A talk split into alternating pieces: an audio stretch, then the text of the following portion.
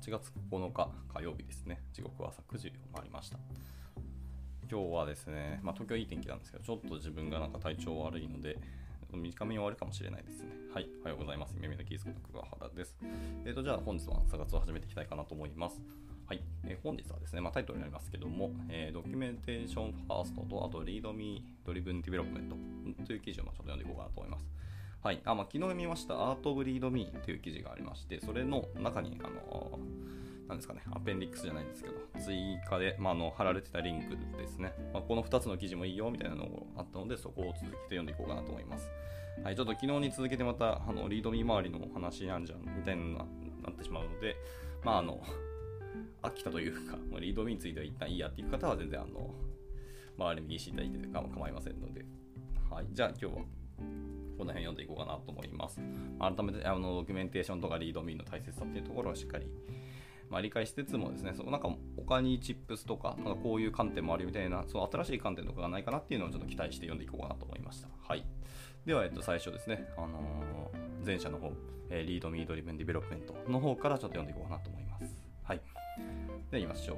えー、最近、えー、TDD や BDD、あれですね、えっ、ー、と、 Testing Driven Development と、えっ、と、 Behavior Driven Development ですね。はい。TDD や BDD、え Extreme Programming、えスクラム、スタンドアップミーティングなど、まあ、よりよりソフトウェア開発をするための方法論や、えテクニックについてよく耳にしますが、え私たちが作っていないソフトウェアがそれを使っている人たちのニーズに合っていなければ全て無意味なのですと。はい、これ重要ですよね、本当に。何のためっていうところをしっかりあの共通認識を持たないと本当に無意味になりますからね。まあまあ一応無意味というとまだそれはそれですけどねあの、まあ、作ったものとか生み出されたものをどう使うとかあの他に生かすとかっていうのを、まあ、未来を考えれば別に無意味じゃなくなるんですけど、はいまあ、現時点で何をしているかっていうところが単純に自己満で終わってしまうので、まあ、無意味になってしまいますよねってことですね。はいでと別の言い方をしましょう、えー、間違った仕様の完璧な実装というのは価値がないよということですね。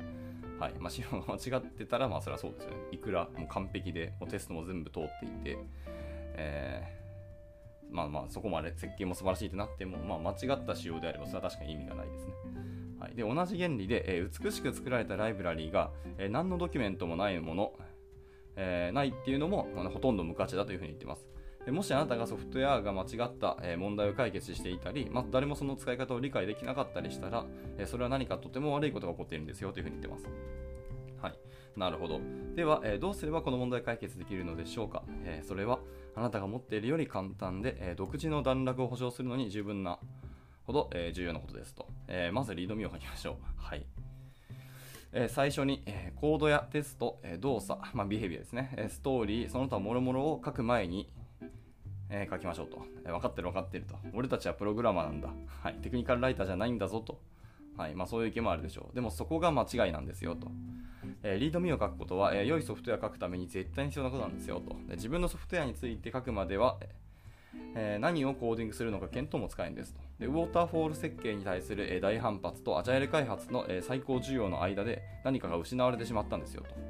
あー、でも確かにウォーターフォール開発して、まあ、成功したことは一度も僕はないんですし、まあ、あの成功した事例を聞いたことはないんですけど、まあ、ウォーターフォール開発やってる時は、あの確かにちゃんとドキュメンテーションめちゃくちゃ書きましたね。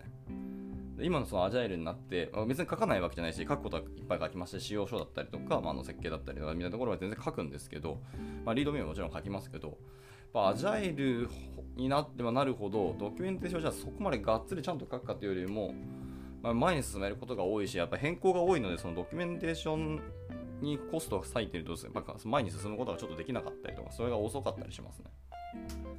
であったりとか、まあ、あのそもそも仕様がどんどん変わったりとかあのいろんなものをどんどん変化を柔軟に取り入れつつあの、まあ、スケジュール調整しつつっていうのが、まあ、アジャイルな感じなので、えー、ドキュメント自体のあとあれですね管理コストもかかってくるっていうのが大きいからあんまりドキュメンテーションをメインでがっつり書くみたいなことはしなくなった印象がありますが一方で確かにそのウォーターホール設計から、えっと、アジャイル開発に移る間の中で確かに何か失われた感はありますね。はい。まずドキュメンテーションじゃあ絶対正しいとか絶対書かなきゃいけないっていうわけじゃないし、ちゃんとケースバイケースですけど、必要なものがあるから必要な時に書きましょうは正しいと思ってて、ただその必要性っていうのがなんか失われたんじゃないかっていうのはその何かっていうのが僕の感覚ですね。はい。ちょっとまた戻ります。で、えーと、誤解を恐れずに言えば、えー、ウォーターホール設計というのは行き過ぎなものですと、え、細部にまでこだわった巨大なシステムっていうのは結局細部にまでこだわった間違ったシステムになってしまうのです。私たちが、え、ウォーターホールを廃止したのは、え正しいことでした。しかしそれにとって変わったものはあまりにも、え逆の方向に進みすぎていますと。今私たちは、え短い文章、ひどい文章、あるいは全くない文章を持つプロジェクトを持っていますと、え中にはリードミーすらないプロジェクトがあります。それはひどいな。さすがに全くドキュメントないはガチでひどいな。まあ、個人開発でやる分には構わんかもしれないですけど、でもそれを他の人に使ってもらうってなった時点でドキュメンテーション書かないっていうのは、まあ、完全 NG だと思いますけどね。はい。で、これは受け入れがたいことですと。えー、膨大な量の技術使用と、えー、全くない、えー、使用の間には、え何らかの中間領域があるはずですと。でそして実際にそうなっています。でその中間地点がまあリードウィンダーですよと言ってます、ね。で、と、 Readme Driven Development と、えー、 Documentation Driven Development を区別することは重要です。あー、なるほど。で、今言ったのに一応、まあ、頭文字取って、まあ、RDD っていうのは DDD の、えー、で今回の DDD は、えー、 Documentation Development、Driven Development ですね。はい。っていう感じです。はい、で RDDD は、えー、DDD のサブセットまたは限定バージョンと考えることができます。はい、で RDD っていうのは、えー、設計ドキュメントをソフトウェアの紹介として、えー、読まれることを意図した一つのファイルに制限することで、え DDD から転化したウォーターフォール症候群を防ぎ、え長い使用や、えなんですかね、あ、火星密なんですね。ちょっと精密さが度が過ぎているところですね。火精密な仕様を罰することができるんですと。同時に RDD っていうのは、ライブラリの規模を小さくし、モジュール化することでユーザーに報酬を与えます。このような単純な強化っていうのは、正しいことをするために多くのプロセスを必要とせずに、プロジェクトを正しい方向に導くのに大いに役立ちますと。なるほどね。はいはいはいはい。で、リードミーを最初に書くことで、いくつかの重要な利点を得ることができます。えー、最も重要なことは、えー、どのように構成すべきか、えー、何がパブリック API に含まれるべきかについて考えを、え変えるたびに、えコードを変更しなければならないというオーバーヘッドなしに、えプロジェクトを通して、え考える機会を自分に与えることができるということですね。で自動化されたコードテストを書き始めたとき、えそうしなければ、えコードベースに盛り込んでいたであろうあらゆる種類のエラーを発見した時の感覚を覚えていますかと。ああ、はいはいはい。ありますね、確かに。これは実際のコードを書く前に、プロジェクトのリードミーを書くのと同じ感覚ですと。なるほどね。うわ、まあなんかち、ああ、まあでも、うん、近い感覚は確かにあるかもしれない。なるほどね。テスト書いた時のその感覚とリードミーを書く時の感覚っていうのは、まあ、本質的には一緒のものだって言ってますね。はいはいはいはい。確かにでもコテストですね、自動テストを書いたときですね、コードを書き始めたときに、いろいろ確かにあの盛り込まれていたとか、あの潜在していたいろんなものが発見されるって確かに多いですよね。あの使用バグであったりとか、この辺交流漏れじゃないみたいなところって結構出てくると思うんですけど、これと同じことがリードミーでもできるよっていうふうに言ってるんですね。はい。なるほどね。でもまあリードミーでどこまで出てくるかっていうのと何を書くかによっても結構話は変わりますね。でも OSS みたいなライブラリを作ってるんであればリードミーの、えーと、書くものって大体もう決まってますし、まあ、その辺って、まあ、そこまで大きなズレはないと思いますけどプロジェクトの、えー、リポジトリにおけるリードミーっていうのはどこまで何を書くかっていうのは結構議論のあの余地はいくらでもありますし皆さん同士であるので、まあ、ここは結構大事かもしれないですね。はい。では戻ってます。何を実装する必要があるのかを知るために、えー、リードミーを書くという、えー、副産物としてあなたはとても素晴らしいドキュメントを目の前に置くことになります。えまた、リードミーを書くのは、えプロジェクトの最初のうち、興奮とモチベーションが最も高い時にした方がずっと簡単ですと。それはそうね。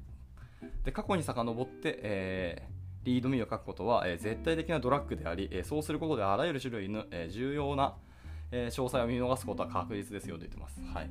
でもしあなたが開発者のチームと一緒に仕事をしているのであれば、えリードミーっていうのはさらに有効な手段となります。でもしあなたがプロジェクトを完了する前に、チームの他の全員がこの情報にアクセスできれば、え彼らは自信を持ってあなたのコードと、えインターフェースする、え他のプロジェクトに着手することができます。インターフェースが、定義されていないと、連続的にコーディングしなければならず、コードの大部分を再実装することになりますと。あ確かに。で、書き留めたものをもとに議論する方がずっとシンプルですと。で何も文章にしなければ問題点について延々と堂々巡りで話し続けることはまあ簡単ですと。で解決策を書き出すという単純な行為によって誰もが具体的なアイデアを持ちそれについて議論し反復することができるようになるのですとであなたのプロジェクトのリードミーを書くプロセスっていうのは真の創造行為であると考えましょうここにはあなたの素晴らしいアイデアが全て表現されているはずです。でこの文章はあなたの創造性と表現力の証として、えそれ自体で成り立っている成り立っていなければなりません。え Readme というのはあなたのコードベースの中で最も重要な文章であり、最初に書くことは適切なんですよというところでした。以上、えー、 Readme Driven Development というところでした。はい。まあ、なんか開発にずっと寄り添うというよりも、最初に、プロジェクトスタートするときの最初にガンと書いておきましょうねっていう感じな締め方でしたね。はい。まあでも、共感味がすごく僕はあったし、なるほどねっていうところでした。あんま新しい発見とかはなかったですけど、まあ一つその、なんですかね、えっ、ー、と、テストコード書く感覚とリードメ書く感覚が似てるよっていうところは、あ、確かになって、そこは気づいてなかったので面白かったなと思いました。はい、以上、まあ、こんな記事でした。で、一応この記事は、えっ、ー、と、2010年の8月23サンフランシスコで書かれてますね。はい、実に12年前の記事ですけど、まだ今でもずっと生きるってことは、ドキュメンテーションの文化とか、あの、なんですかね、あのフィロソフィー的なものっていうのは今後もずっと続くもので、そんなに大きく変化することは多分人類なんでないんでしょうねっていうのも感じましたね。はい。というところです。では、ここは一旦区切ってもう一個の方ですね。はい。もう一個、まあ、ちょっと似たような文章ですけど、えっ、ー、と、 documentation first っていう記事を読んでいこうと思います。これかなり短いので、一瞬で終わってしまうんですよね。なので、ちょっと残り時間どうするかは、えっ、ー、と、あれですね。困った時の JSR インフォでも読みましょうかね ちょっとグダグダして大変申し訳ないですけど。はい。じゃあ、えっ、と、 documentation first を読んでいこうと思います。えっ、と、翻訳しますね。少々お待ち。はい。きましょう。えー、私は、えー、最初にドキュメントを書き、えー、次にコードを書きますと。で、このことを、え時々、まあ、以前ですね、もしくは。述べてきましたけども、え読者からなぜ私がそのような仕事をするのか、えきちんと説明したことがないっていうふうに指摘がありましたと。はあ、はあ、なるほど。自分の言い分だけバンバン言ってるけど、なんでっていうところですね。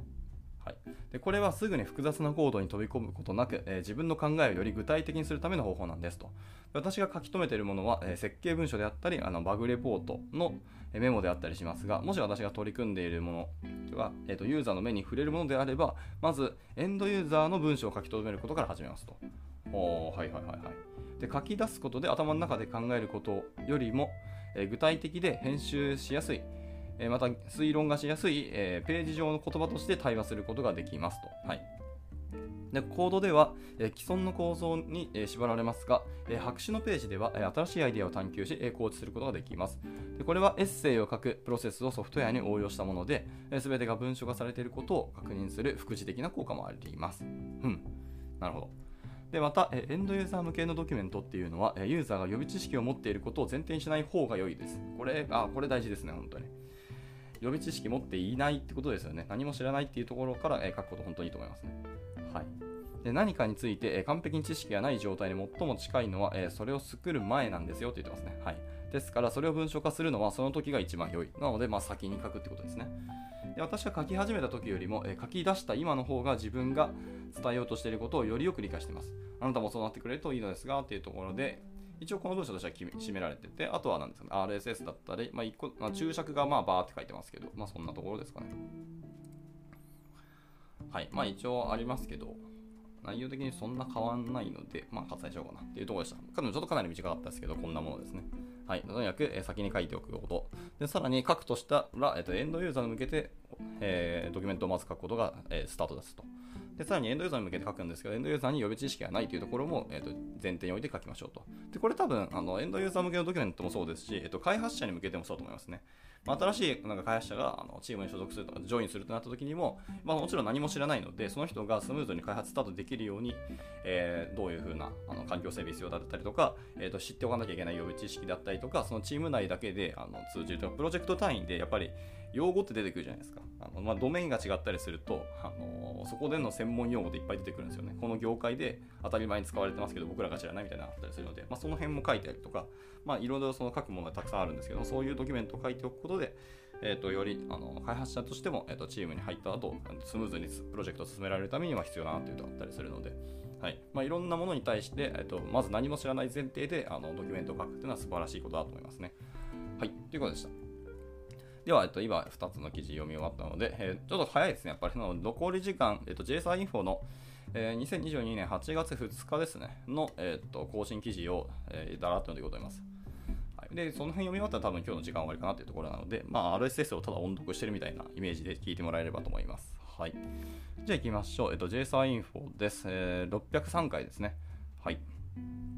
えー、まず1つ目ですけども、えー、Google Chrome でのサードパーティークッキー配信に代わる API として、えーと、プライバシーサンドボックスという一連の API が、えーと、提案されています。まず提案ですね。で、もともとは2023年の半ばから、えー、サードパーティークッキー廃止を、えーと、段階的に進める予定だったんですけど、今回このロードマップが実は更新になっているそうですね。なるほどね。はい。更新されたんだ。えー、Expanding Testing for the Privacy Sandbox for the Web っていう記事がありますね。これちょっと明日読んでみようかな。ざっくりですけどね。でもソースコードいっぱい出てきたらあれなんで、えー、ちょっと見ますけど。うーん、まあ、なるほどですね。めっちゃ短いわ。短いけど明日ですかね。読むとしても。はい。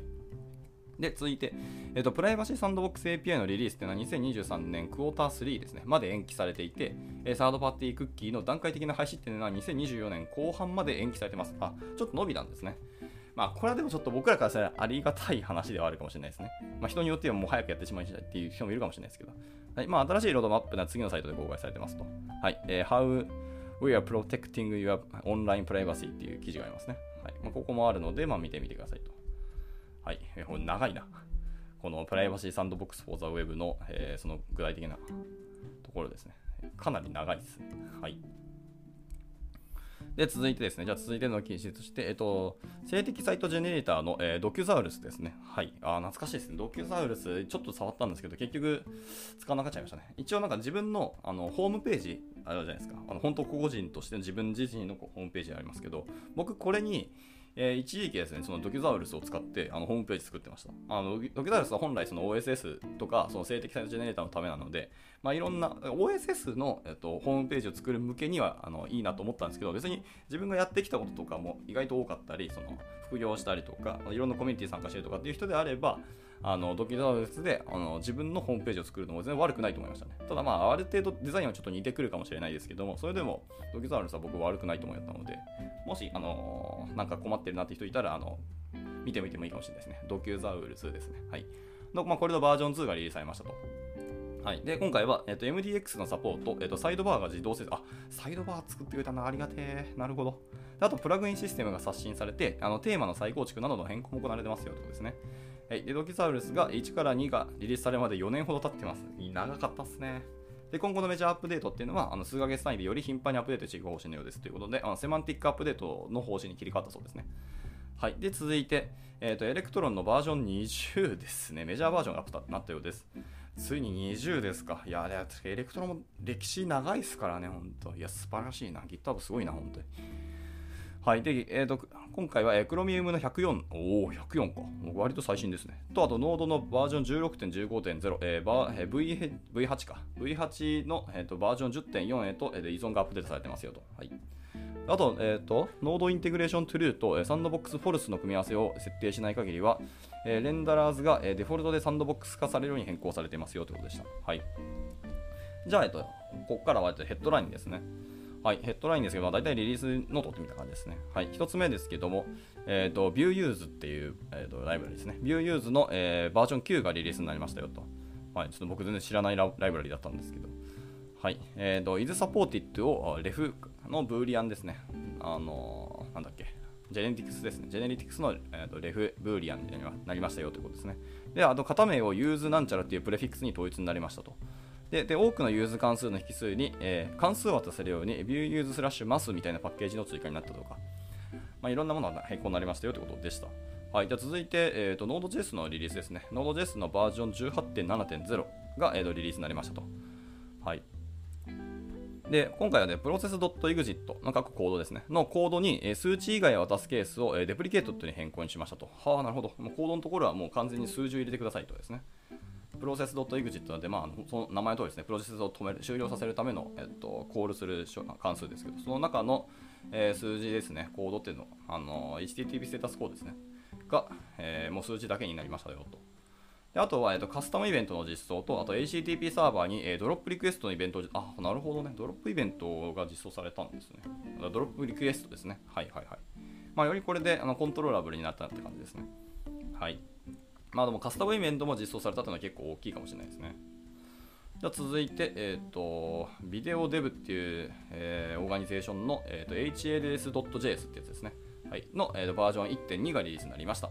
はいまあ、HLS って確か拡張子か何だったっけあの動画のファイル拡張子だったような気がしますけどね。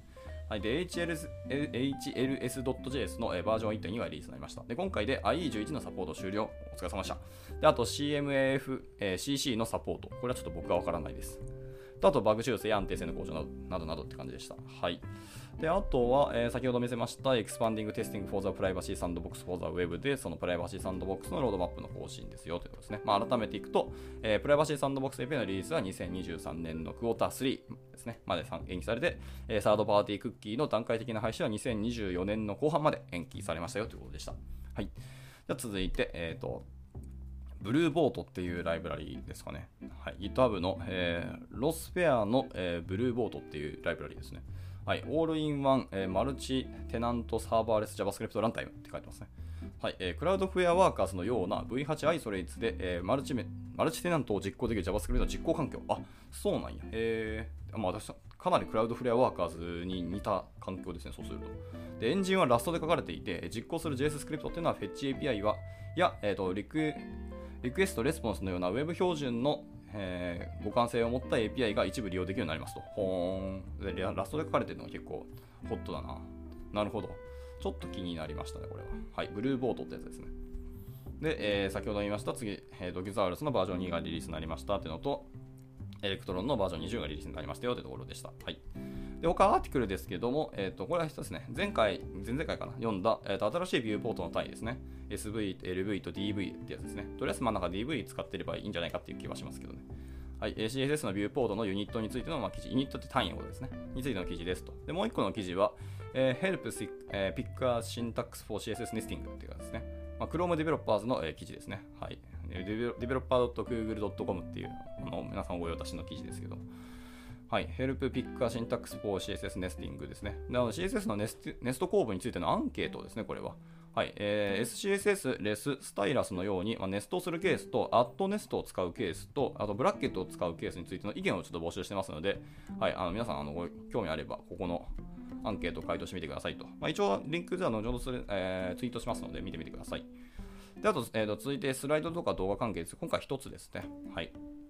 今回は、えー、とムーンっていうものがあるらしいんですけど、ムーンで、えー、とモノレポ管理するのと、あとは、なんだ、パッケモンか。パッケモンでの、えー CJS、ESM の、えーデュアルパッケージっていうところですね。はい、モノレポ管理ツールのムーンと CJS、MJS 対応の、えーとライブラリービルドツールの、えーパッケモンですね。についての、えーとスライドがありますよってところでした。はい、まあ、僕、名前しか知らないんで、両方とも使ったことないので、ちょっと興味ある人は見てみてください。であとはソフトウェアツール、ライブラリ関係です。えっ、と、なんだ、 HypeScript って何ですか？っていうのがある。 TypeScript の型システムを TypeScript の型で、えー実装したものっていうのがあるんですね。 HypeScript っていうのがあるらしいです。えー A simplified implementation of TypeScript type,、えー type system、えー written in TypeScript own type system って書いてますね。はい。そのそのままでした。はい。じゃ続いて、あと、 safe-json-value っていうライブラリーですね、これは。